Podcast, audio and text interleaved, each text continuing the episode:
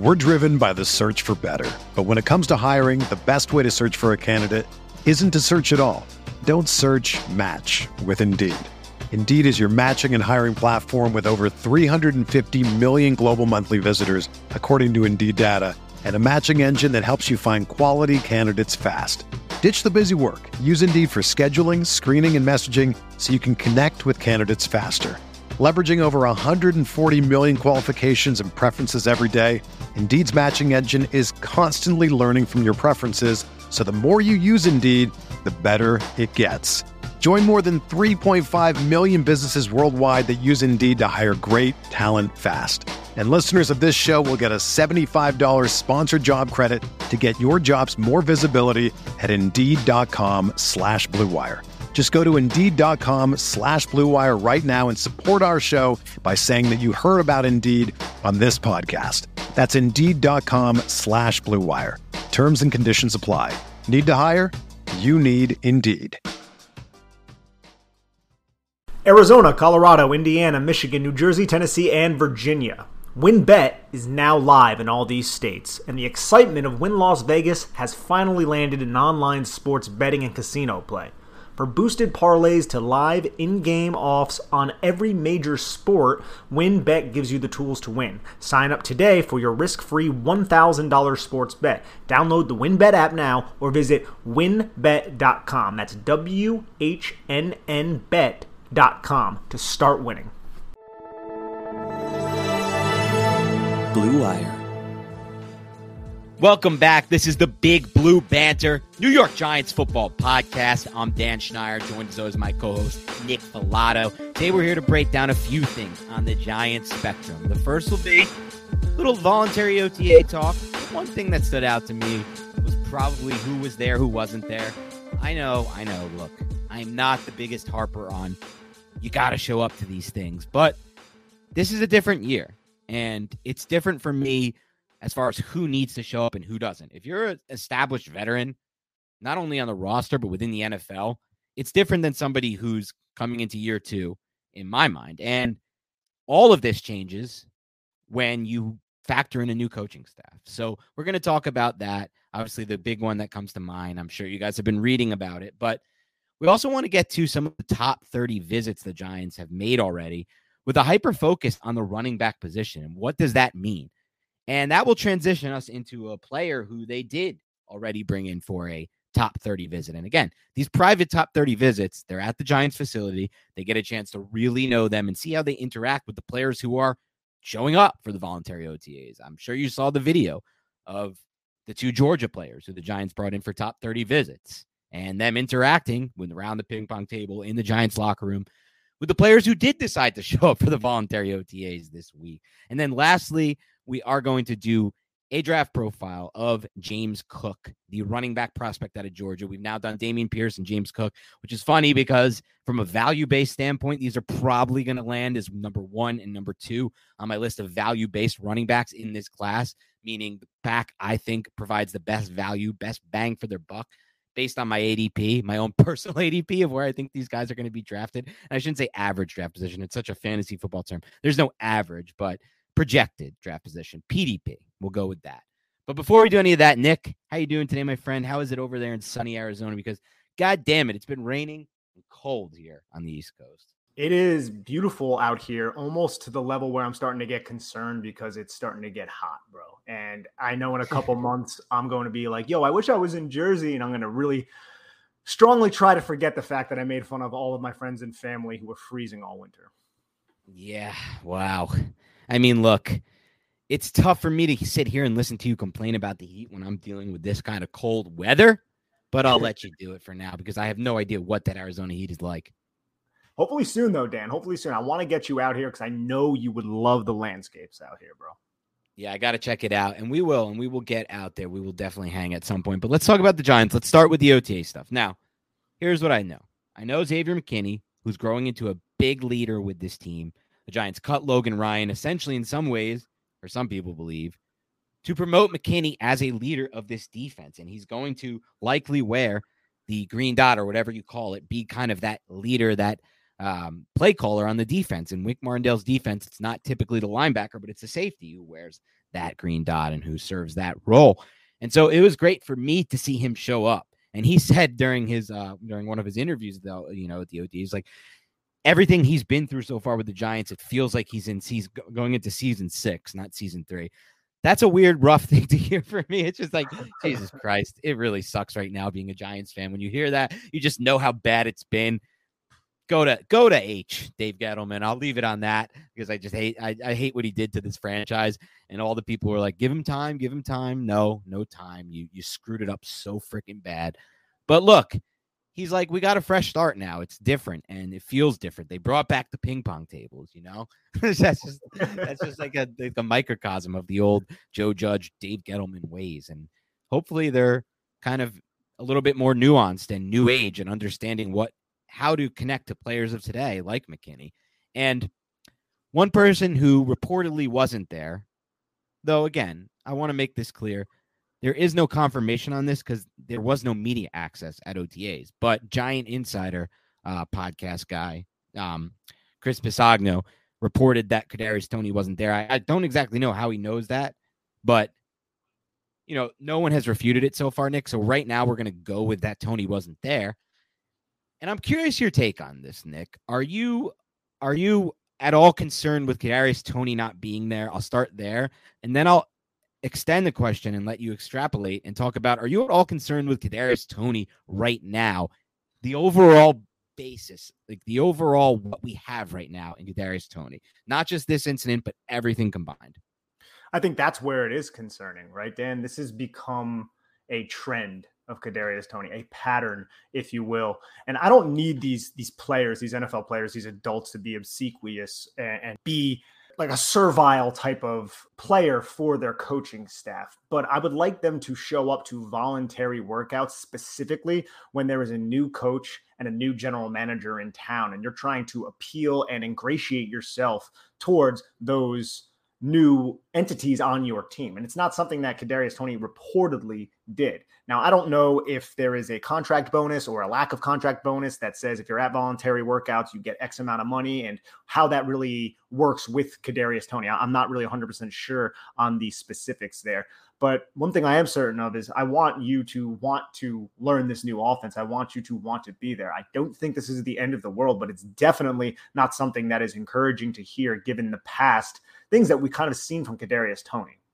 Yeah, and a lot of people have reached out to me because you know I did tweet that I am concerned with him not being there for the reasons you mentioned, Nick. One, new coaching staff, and you want to put a good foot forward. Two, it's all about trying to be the best at your craft and that drive to be the best possible receiver in the NFL. We all saw what Kadarius Toney was capable of from a pure athletic physical trait standpoint last year. I mean, he came in as a raw route runner and ran some of the sickest routes we saw. We saw him completely destroy Trevon Diggs on a route against the Cowboys early in the season. We saw him have a 10 plus catch, 100 plus yard game that he took over in a lot of ways. We saw him do a lot of different things that made you think, oh my God, this could be an alpha wide receiver one, one of the best players in the NFL.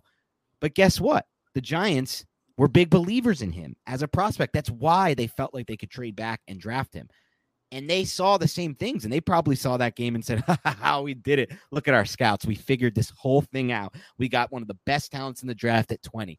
But guess what? All the teams that passed on him and took wide receivers before him, or even the teams that took wide receivers after him, because I'm convinced the Jets would have taken Eli Moore over him. I know I would have taken Eli Moore over Darius Toney yesterday, today, tomorrow, today, for the rest of the time. And as far as Rashod Bateman goes to the, to the to the Ravens, I had him rated higher, and I would have taken I still would have taken him over Toney because part of the evaluation isn't just what they're capable of from a physical trait standpoint and what their ceiling is.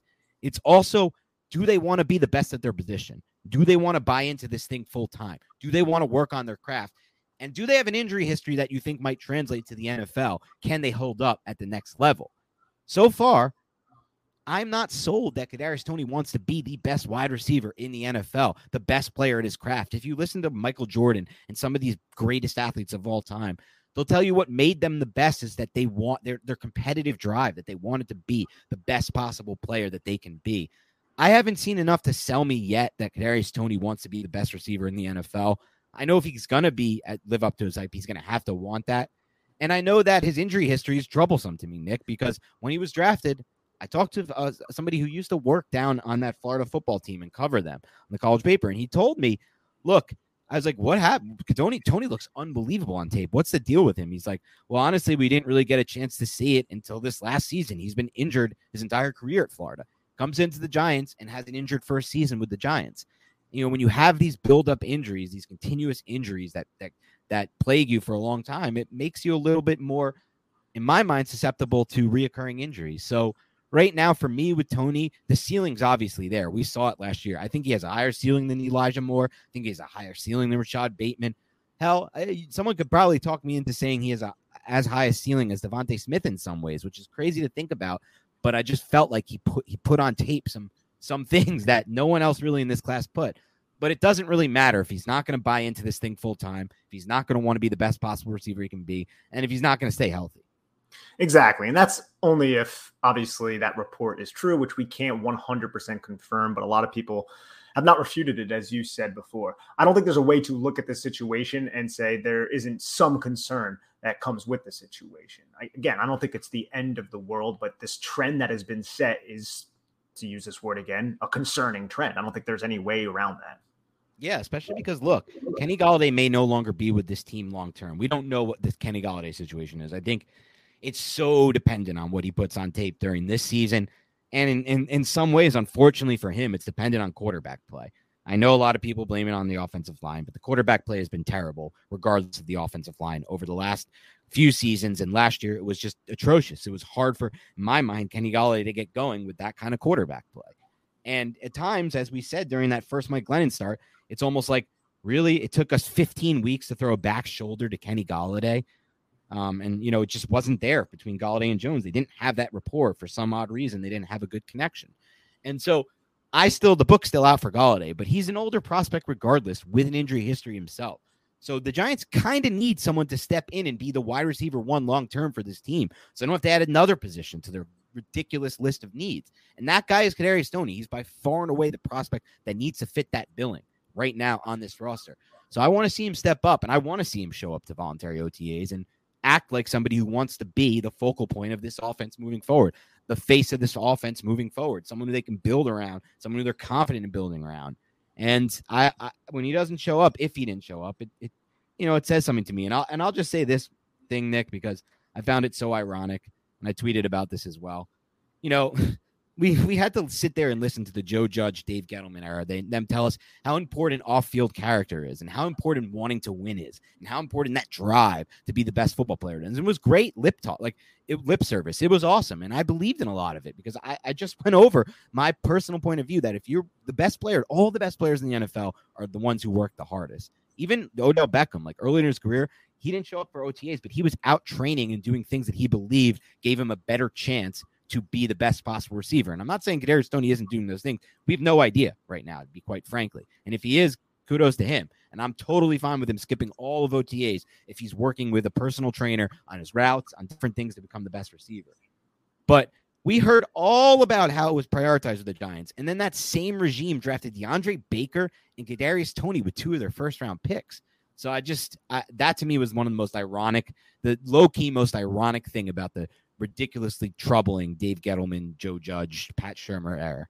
Yeah, Pat Shurmur has to be grouped in there with with DeAndre Baker because that wasn't uh, Joe Judge, and I think they were just trying to get James Bettcher, the cornerback that he desperately needed after swinging and missing on Sam Beal in the what was it the conditional draft, third round pick. Uh, it's just uh, it's ridiculous how everything just did not work out for that regime, but we're turning the page to this one, and this is not a great start for Kadarius Toney if everything reported is true. Yeah, and it is what it is. I think we can move on from there because we still need more information on it. But let's talk about something else here. Let's talk about the private visits the Giants have had so far. So, for those who don't know, the Giants and all teams around the NFL are allotted 30 private visits before the draft. That's only 30. That's not a lot. You know, they're going to end up drafting, the Giants are going to end up drafting it depends if they if they trade, but they could end up drafting eight, nine, ten players depending on what kind of trades they make with those picks. I think they're gonna. I ultimately think they're actually to trade up in this draft, Nick, which is a topic for another podcast. And that doesn't mean in round one, by the way. But I don't think they want all these picks, and they can't really ultimately afford all these picks right now at, at the moment. Though they could, I guess, like we talked about last podcast, restructure Leonard Williams again. But I, you know, I don't, I don't know about that. Or they could trade Barkley. That's a whole nother thing. That leads me to my next thing. They've been using a lot of these top 30 visits right now, Nick, on the running back position. And this is eye opening to me because if you look at the 2019, 2020, and 2021 cycles, they really didn't spend almost any resources at the running evaluating the running back position. It's not to say they didn't have any top 30 visits or combine visits at running back, but it wasn't anything like this. The Giants have now brought in Brian Robinson from Bama, Breece Hall, who's widely viewed as the RB1 or RB2 at worst behind Kenneth Walker, and James Cook from Georgia, the running back. And those are just the ones that we've had reported so far. That doesn't mean, you know, not all of these combine interviews uh, have gone reported. Even some of the top 30 private visits will trickle in as far as the reporting goes. So I'm interested in the fact that they're gearing up and they're starting to evaluate the running back position like they haven't since the 2018 draft when they drafted Saquon Barkley. What does it say to you when they're doing all this with Barkley on the final year of his contract? Think it makes sense that they're at least seriously entertaining a running back with one of those two third round picks, possibly 36. I don't think it would be that high, to be honest, although they'd probably get their pick of the top running back in the class if they were to go in that direction. But it makes sense, man. And not just because Joe Schoen was with Brandon Beane and they spent a 2019 third and a 2020 third on Devin Singletary and Zach Moss, but the Giants aren't going to extend Saquon Barkley. I don't think that's going to happen. You might have Saquon Barkley on the roster right now. So you might as well find your long term running back going forward, at least for the first contract. You're probably not going to allocate a second contract, although who knows what the NFL is going to look like in a couple years. To me, it says they're going to really entertain it with one of those third round picks because more than likely, at least two of those players probably won't fall to day three. They'll probably be third round picks, possibly late second round picks in terms of Iowa State's Breece Hall. Another way to look at this, though, is maybe their evaluations weren't complete on James Cook and Breece Hall because they were juniors. They didn't get a chance to see them at the Senior Bowl. So maybe they didn't get enough time with them at the combine or the time that they would have liked. So they really wanted to nail down the rest of their evaluations with these pre draft visits. But then that doesn't explain Brian Robinson, who was at the combine and at the Senior Bowl. I'm sure they did their due diligence there. So I think the interest is real in the running back position. And I don't know the or I'm not sure, I should say, of the fate of Saquon Barkley. I wouldn't be shocked if he's on the team in week one, but at the same time, I wouldn't be shocked if he's not yeah, until now, I was kind of under the impression, especially based on Mara's comments, that Barkley would be her week one. Now I'm a little bit less certain of that because of the interest they've shown in the running back position in this draft class. And ultimately, we look back at Schoen's tenure as the assistant GM with Brandon Beane over in Buffalo. And they were big time believers in using that date, those day two or day three picks at the running back position. To was Singletary was day two, right? Round three. They were both round three. Both round three. I thought Moss for some reason was round four. Okay. Either way, the Giants have two third round picks in this class, and they were big believers in finding their backs in round three. And I, am for it. I commend them because while we have talked about on this podcast with me, Nick, Turchin, whoever's been on this podcast since its start, neither none of us are believers in ever drafting a running back in the first round. That's just off the table for us. And we're also not believers really in extending the running backs with their short shelf lives. But running back is still an important position. Both me and Nick are well aware of the impact that a running back can make on an offense and on winning football games. But now, it's not to say that those are the type of guys that you should look to extend to make the face of your franchise and divvy up all your cap space to, but a cycle of them, you find you can find good value, I should say, when you take them in round three and round four, because the NFL is all aware of this. The NFL is on the same page and they're letting these guys slip that might be the best overall player because of the position they play. And so if they feel like after these interviews and after the tape they watch of Robinson, Cook, Hall, any of these guys, that they're the best player available at some point on day two or even on day three if they continue to fall, I'm going to be okay with them selecting a running back who they think can impact this offense. And it doesn't just mean for next season, for the future, because if they can find a lead guy here, you can get him under contract for super cheap for four years under team control. And then you don't have to worry about the running back position, or you can take another one on day three. But either way, you can use your cap space to allocate it to positions of longevity and more importance. And so, and, and obviously the positions that pay well in the NFL that you have to worry about uh, you know, players asking for bigger contracts in. So I'm definitely for it. I would be okay with taking a running back on day two. I'd rather it be on day three, personally, Nick, and we'll get to that with the James Cook evaluation. But if you sit here and just because I think there's a lot of good prospects at other positions available for the Giants in round three, but I'll say this: where do you stand on the possibility of the Giants drafting a running back? Would you be okay with them drafting one? Oh, sorry, how high would you be okay with them drafting one, and how high would you prefer they draft one? If it's their guy, if it happens in the third round, I'm not going to complain, although I tend to agree with you. I think I'm going to like other players that will be available in the third round. So ideally, I would say probably the fourth round, the fifth round. But if you're going to get your top rated running back somewhere around pick 80, don't you got to jump at that if he is comparable in grade to other players that are on the board if you do, are not going to move forward with Saquon Barkley and if you are planning on trading Saquon Barkley before this season? Um, if you, I feel like you you you take one if you feel like he's a step above the grades you have on the other players. If you if it's comparable to the grades on different positions, I actually would not take a running back there. And I think that's actually a, a very very fair point because, like we've said several times, Dan, this is a deeper draft. There's going going to be people that we're probably going to really like around pick 80, around pick yeah. 100. So I can see a scenario where they might overdraft a running back and then we come on this podcast and we're like oh man i really wish they went with you know this interior offensive lineman or i really wish they went with this tight end because then that tight end was selected before and then we had to settle for another tight end later that's not nearly as good. I can see that scenario play out. And there's so much that still has to happen and that's why this conversation is somewhat fascinating. I don't want to say frustrating but we just don't know what exactly is going to transpire and who will actually be available. But just kind of looking at the class as a whole, I think I'm going to like other players. But if it happens in the third round and there aren't a lot of other players, I'm not going to throw a big fit about it. No, not at all. And look, I've seen, I've, I've I did a prospect evaluation on CBSSports.com fantasy of Breece Hall, and I, I, I honestly feel like I'm watching a, in some ways a faster version of Arian Foster. So I like Breece Hall. If he continues to fall somehow to round three, which I don't see happening, I'm definitely interested in him in round three. I'll start by saying that. I would 100% use a pick on him in round three. We're driven by the search for better. But when it comes to hiring, the best way to search for a candidate isn't to search at all. Don't search match with Indeed. Indeed is your matching and hiring platform with over 350 million global monthly visitors, according to Indeed data and a matching engine that helps you find quality candidates fast. Ditch the busy work. Use Indeed for scheduling, screening, and messaging so you can connect with candidates faster. Leveraging over 140 million qualifications and preferences every day, Indeed's matching engine is constantly learning from your preferences, so the more you use Indeed, the better it gets. Join more than 3.5 million businesses worldwide that use Indeed to hire great talent fast.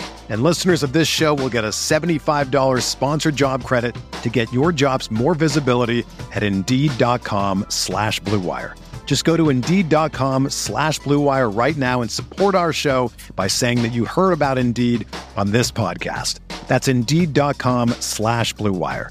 Terms and conditions apply. Need to hire? You need Indeed.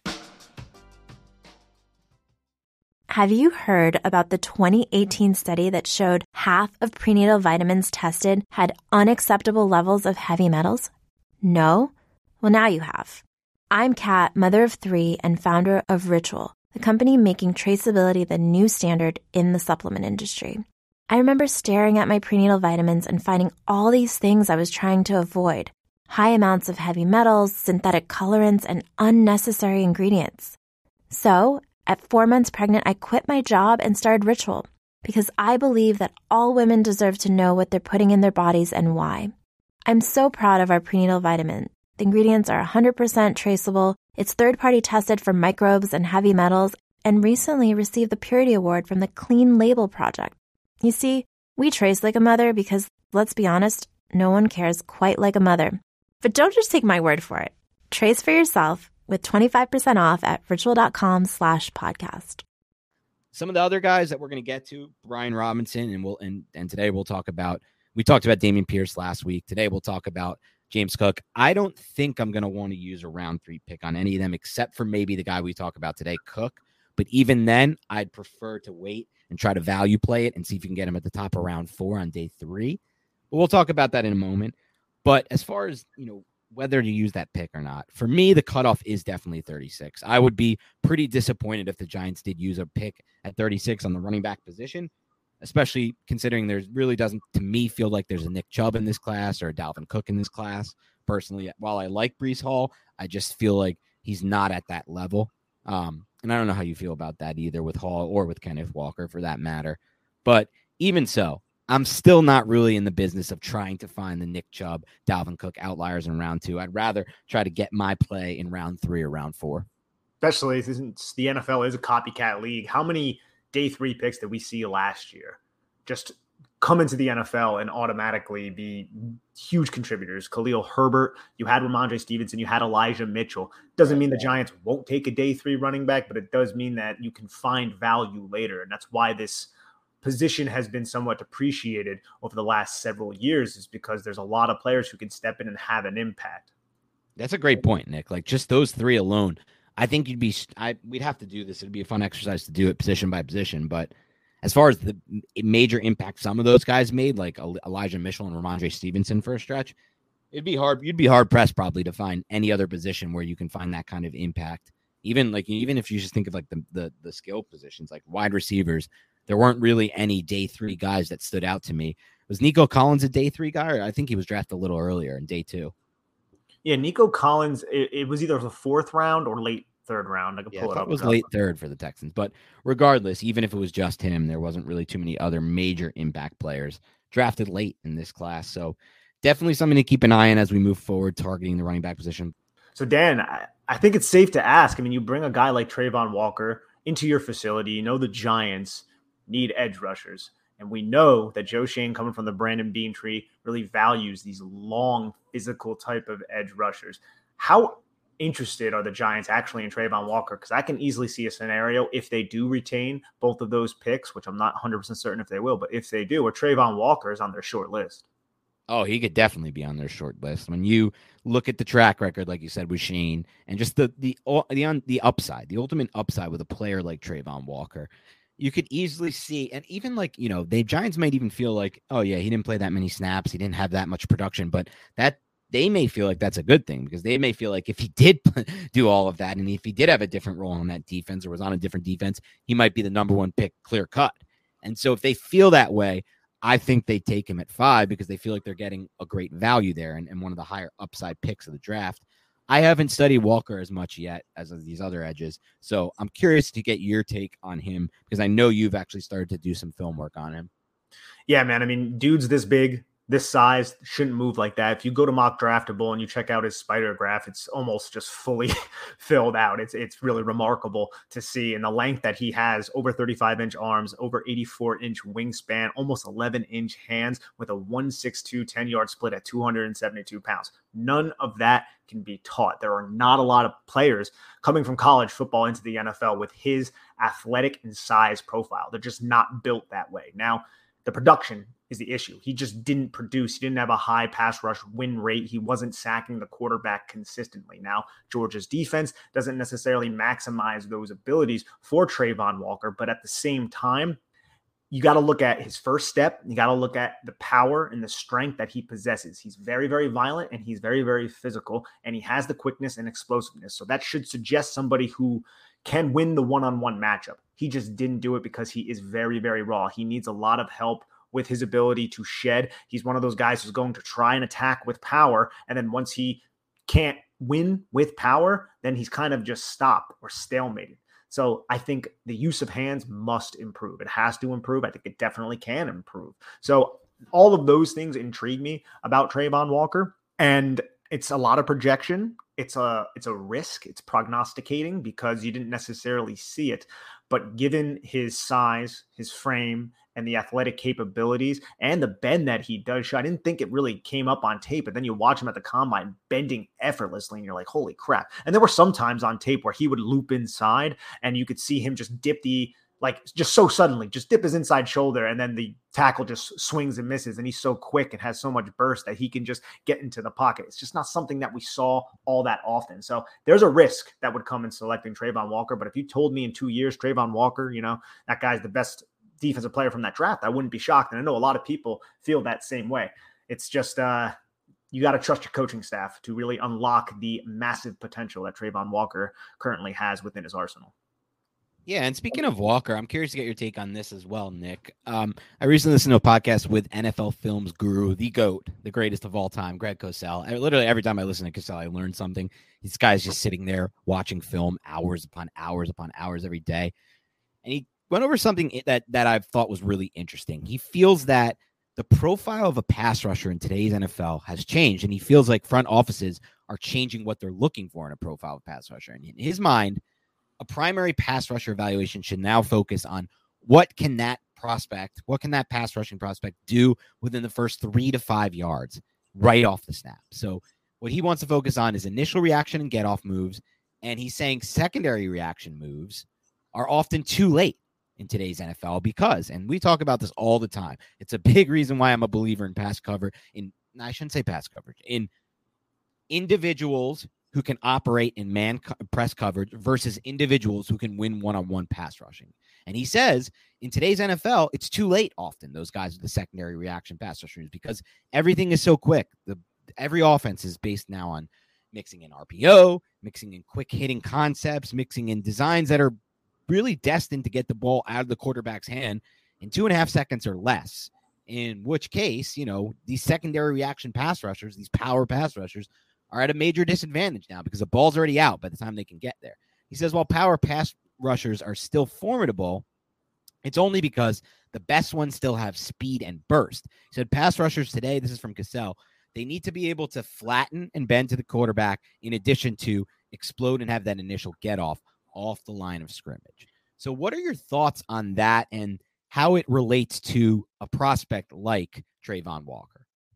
Yeah, so Travon Walker, like I said, I feel like he's somebody who who showed more bend when he was running like the figure eight drill and his combine work than he did necessarily when he was asked to bend the edge. But the problem with that is he wasn't really asked to bend the edge too much at Georgia. He, to me, strikes me, does have the explosiveness. He is quick twitch, but he's not the Boye Mafes or the Arnold Ebiketies of the world who are much more, I think, zero to 100 than a Travon Walker. I feel like he's much more based on power. Now, that's just him as a pass rusher. Can he develop those quick moves and then use the burst that he does have to gain an advantage? Yes. But another element of Travon Walker's game, which I, I didn't mention before, is his excellent run defense and his length that he has. So I think the length could also be a disruptive nature as a pass rusher, not just because he's going to be able to keep tackles away from his chest when he's fully taught on how to maximize his length, but he can get those arms in the air, and those are tree trunks, bro, to kind of just be an absolute nuisance to block those throwing windows, which is another aspect of his game. Now, in terms of what you were talking about with Greg Cosell, I don't think Travon Walker is necessarily the best or quickest from zero to 100 off the snap. But that doesn't mean he's not worth a top 10 pick either, in my opinion. Yeah, interesting. And listen, thank you to Big Blue Seven on BigBlueInteractive.com because I listened to that that Cosell podcast earlier while working. Didn't obviously transcribe it. Didn't think I was going to get to it on the podcast, but Big Blue Seven over, but BBI did transcribe it, so it was like a nice like uh, reference point for some of this. And we might have a further conversation on this because the bigger topic that Cosell went over is, in his mind, teams are changing. The way that front offices are evaluating this draft class and how to build a roster moving forward is that they're prioritizing these man coverage corners and man coverage defensive backs over these one on one pass rushes. It's what we've been talking about on the Big Blue Banter podcast for a very long time. And there's a lot of studies that show, and I know a lot of people are still non believers in this. I see it all the time on my timeline. A lot of people still believe, you know, the most important thing are those pass rushes. They point to the Giants Super Bowls, and I get it. Look, on third and long situations, you still need guys who can win one on one. But the third and long stuff, and then, and and they, again, they are still the money downs, but most of the today's NFL game is a quick passing game, and it's and there's even more things that are like introduced every year that are furthering this, like the RPO game, and those things are becoming a bigger part of every team's offense. So ultimately, you need these guys who can hold up in man coverage because zone coverage has its limitations. That's something even Patrick Graham said. I know he still used a ton of zone coverage, and the Giants defense did have its limitations within that, right? Like when we've seen some of the best defenses play at their peak over the past three years, Nick, or uh, let's say over the past few years, who has some of those defenses been when they were at their peak? The Ravens have had some of the best peak on defense over the last few years. That's Wink Martindale when they've been healthy at corner. The Dolphins have had some crazy peaks on defense, like when they shut down Lamar Jackson. That's with Brian Flores and a man coverage team. So if you look at some of the best defenses and had some some of their best peaks over recent years, it has been those man coverage based teams with the cornerbacks and the defensive backs who can hold up in that regard. Yeah, the Patriots. I mean, they're the one of the best examples of it too. I mean, you need the horses to do it. And that's why, like, I look at the top 10, like, if they retain both those picks, go out to the right tackle and get Sauce if he's available. And if you want to trade back and take a roll of the dice and Derek Stingley Jr., I mean, you need to make sure that there's a fine checklist that you need to go over and make sure that he checks a lot of boxes because he has those injury concerns. But if you're talking about a man coverage type of player, he did that at LSU and he did it at a very high level, but it was back in 2019. Now, I think an interesting thought exercise with Stingley Jr., Dan, not to go on a tangent, is what if his 2019 tape was in 2021? How would we view him? Oh, it would be so different. Recency bias is huge. It's huge in fantasy football and it's huge in the NFL draft process as well.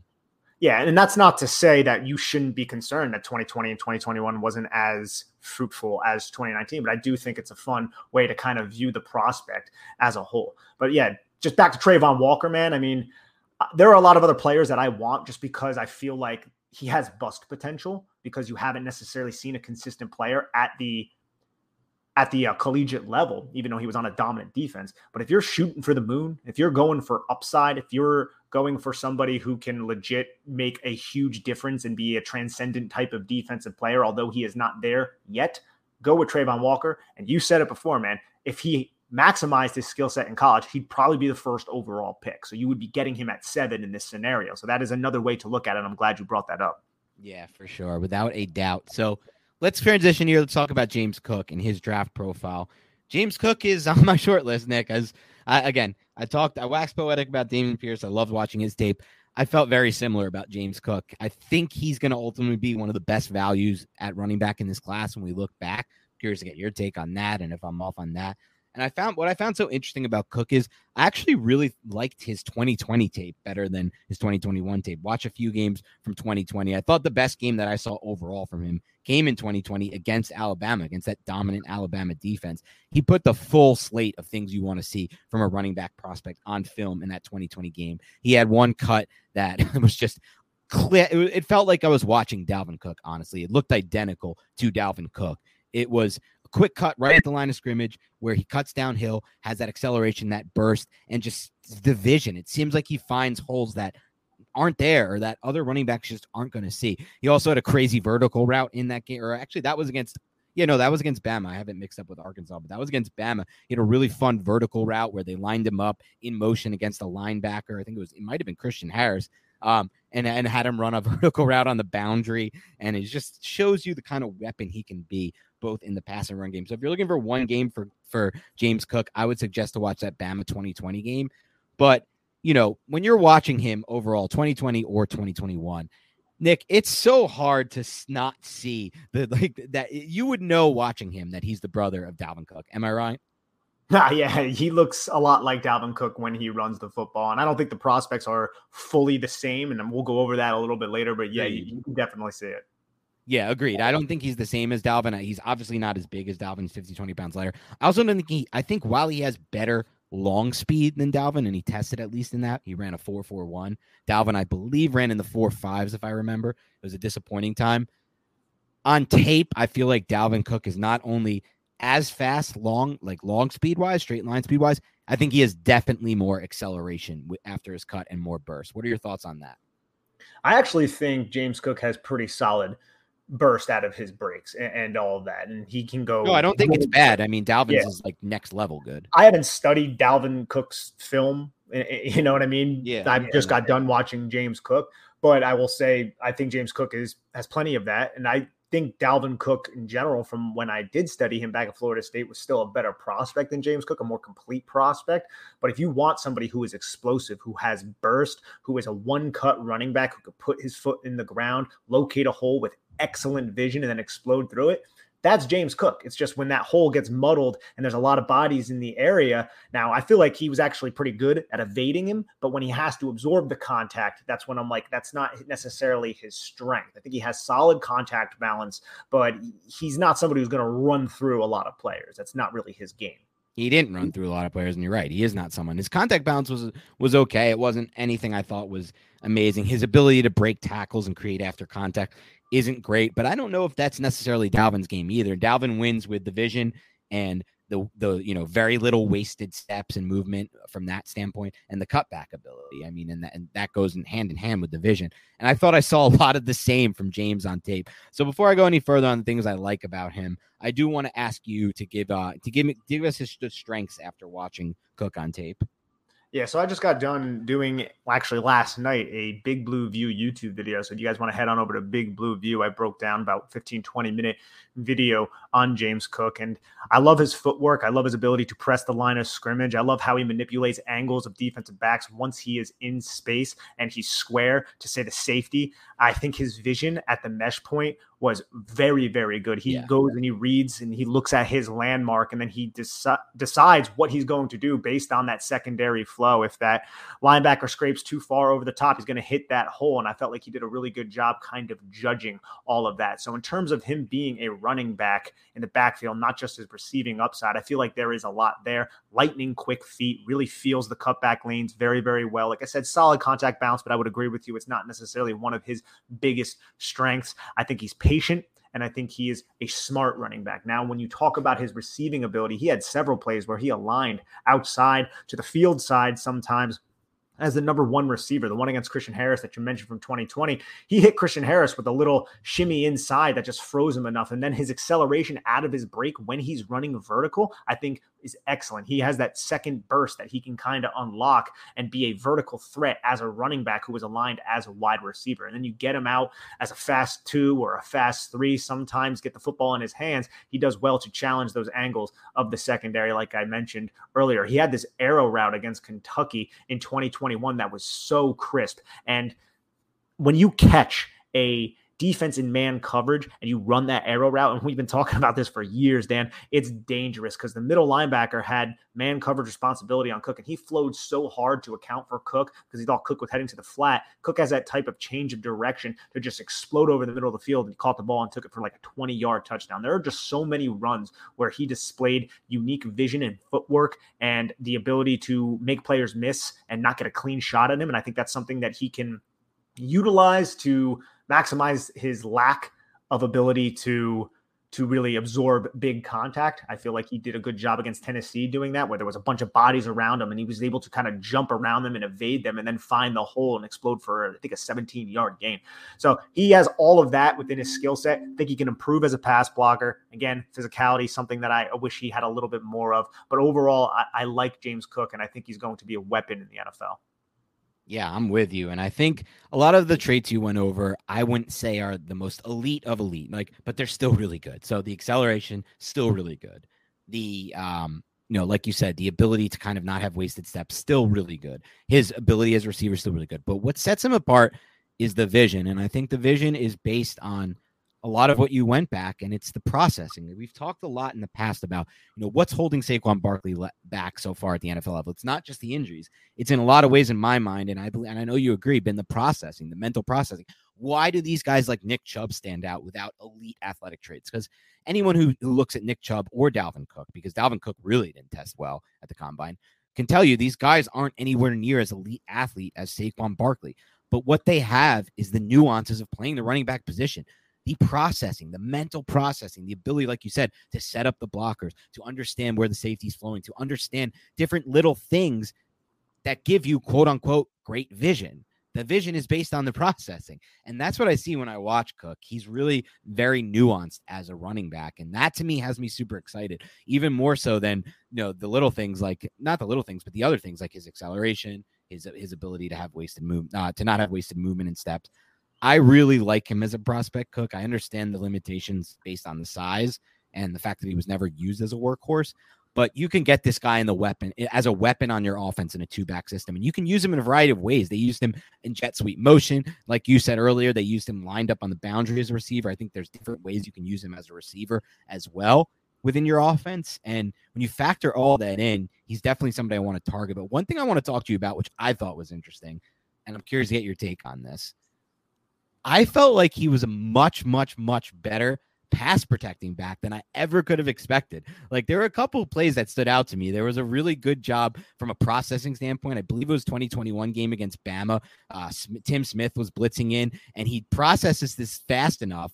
Which uh, kind of should have been an unexpected blitzer. He processes it fast enough, makes the move to get to him in time, and cuts him down. And that gives Stetson the time to make the throw. There's also a really good block, I thought, in the 2020 game against Arkansas earlier in the season, where he just steps up and bodies a blitzer face up.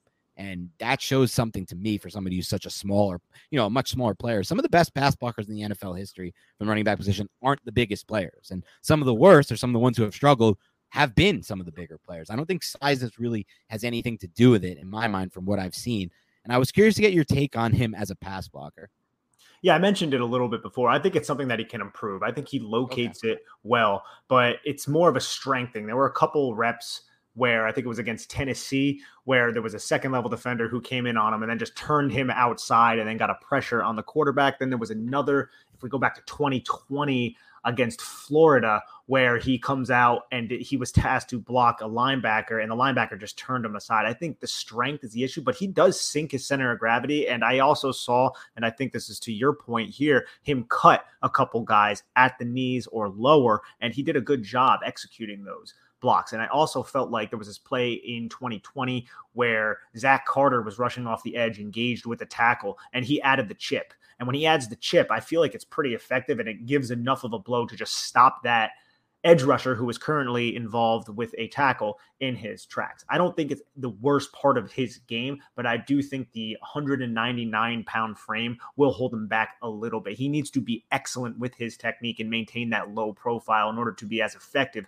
as a pass blocker. And I would agree, man. Think about some of the best pass blockers in the NFL. James White, very good pass blocker, not the biggest dude. Dion Lewis, very good pass blocker, not the biggest dude. So I think if you are that small, you just need to make sure your technique is perfect. And Cook, I don't think his technique is deficient, but I think he could stay a little bit lower and maybe not lean as much into it and anticipate the contact, which is something I saw. Again, I don't think it's the biggest deal in the world, but it's I wouldn't say that pass blocking was something that he was excellent at. Yeah, that's fair. I don't I'm not saying definitely not saying he's excellent at it. I guess my I came into it, Nick, thinking he was going to be really bad there and an immediate liability. And instead, I came out of it thinking, like, okay, he might be able to hold his own here. So, yeah, I think that's a good way to look at it. To to be honest, I do because I, expected something similar, and I tried to like get that out of my brain when I'm doing an evaluation because it's like, yeah, I thought he was going to be really bad. He's not terrible at it, but he's still not really good at it. So I try to like rationalize it in my brain to to to not go into my evaluation thinking that he's going to be bad, and then when he's better than I expect, then I make him better than what he actually is. If that makes sense. Yeah, that's fair. That's totally fair. So I see him as a potential weapon immediately for the Giants, and I yeah. see him as somebody who may ultimately be even better player at the NFL level, just based on the fact that he, you know, his limited, I guess, reps at the collegiate level. So I'll so I'll say this, Nick. Where would you? Eh, how do you feel in regards to those two things? As far as you also kind of agree, he could be a really nice value play for the Giants and at the running back position.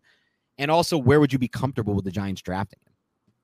So comfortable with the Giants drafting him, it would be in the third round, I think. So that's that's kind of where I lean with all the running backs, kind of my my ceiling. I'm not going to be comfortable, like you said earlier, drafting somebody like James Cook or any running back at 36. There's just going to be way too many players that I'm going to want on the New York Giants at that area. If you're talking about one of those third round picks, preferably the second third round pick, I think I can say that I'm comfortable enough. But ideally, you want to be in day three, but I don't know how unreasonable that is because I think a lot of teams are going to look at James Cook and say, we get the football in this guy's hands. He can make a lot of big plays for us. And that type of skill set might be valued somewhere around day three because he possesses the ability as a receiver and he also possesses the ability as a runner in between the tackles. I don't think that's I think he's better out in space than he is between the tackles, but his vision and his ability to challenge angles is something that definitely helps him. The one play that I wanted to, to bring up for anybody who wants to go to YouTube because it was against the it was against the Crimson Tide, and it's on YouTube because I put it on my um my my YouTube video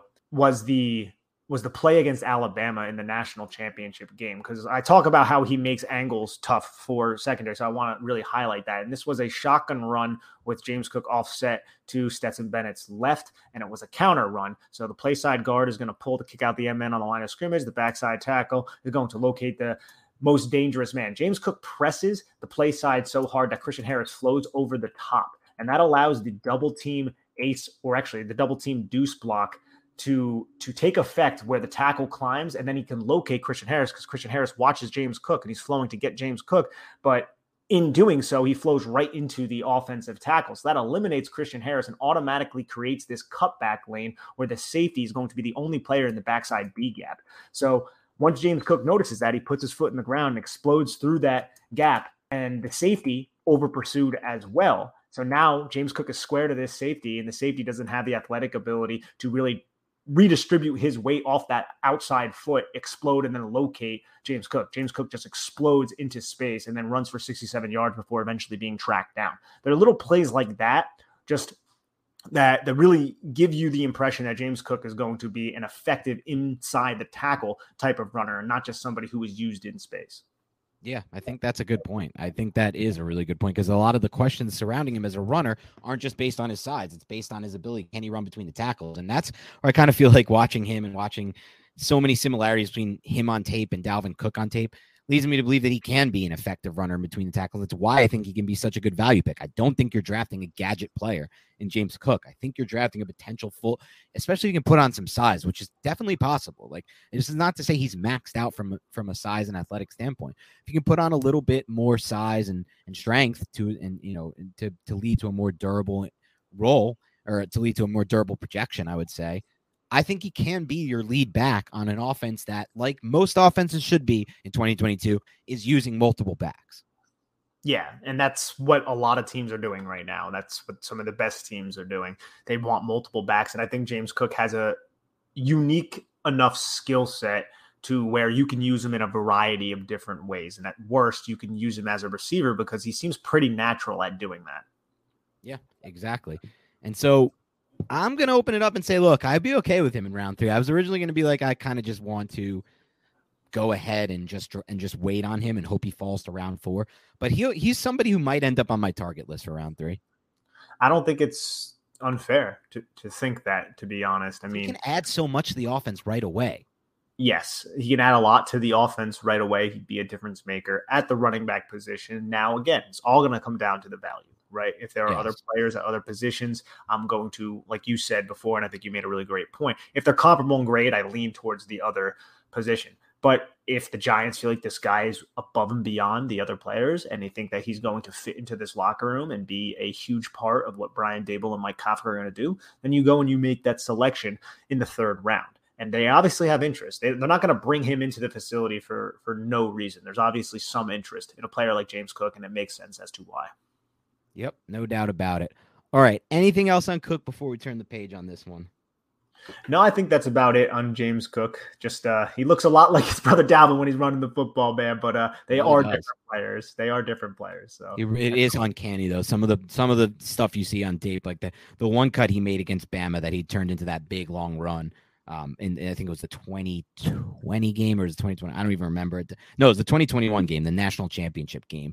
Yeah, man, the play you broke down, the the national championship play, the 2021 national championship play against Bama. My God, that that cutback against Bama, that that looked like I was watching Dalvin Cook. Like you can take away the size; they're obviously not the same prospect, but that was like watching Dalvin Cook. And he had a couple against Tennessee that were mm. really similar too, where he's just putting his foot in the ground and he's just finding the hole and exploding through and reading his blocks, despite the fact there's a bunch of people diving at him. And again, there was another one against Kentucky that was similar, man. Bunch of people just diving at him and he's just juking and just making them all miss, man. Excellent short area quickness, runs low to the ground. I love if you just pause some of this tape, Dan. I'm sure you did this. You can see when he's cutting just like how low his base is and how much power he gets off of the foot that he's exploding off of. And I really appreciate someone with that type of athletic ability and ability to accelerate through holes. And you combine that athletic ability with the vision, you got a good football player. Hell yeah. All right. That's all we have for today on James Cook. Keep it locked and loaded on the Big Blue Banter podcast. Have a great rest of your week. And I haven't asked for this in a while. So if you haven't done it, go ahead. throw me a throw throw us a subscribe, a download, maybe even a five star rating and review on iTunes. Do it. Do it for us. Do it for the brand. All right. Thank you. Have a good rest of your week. Good night.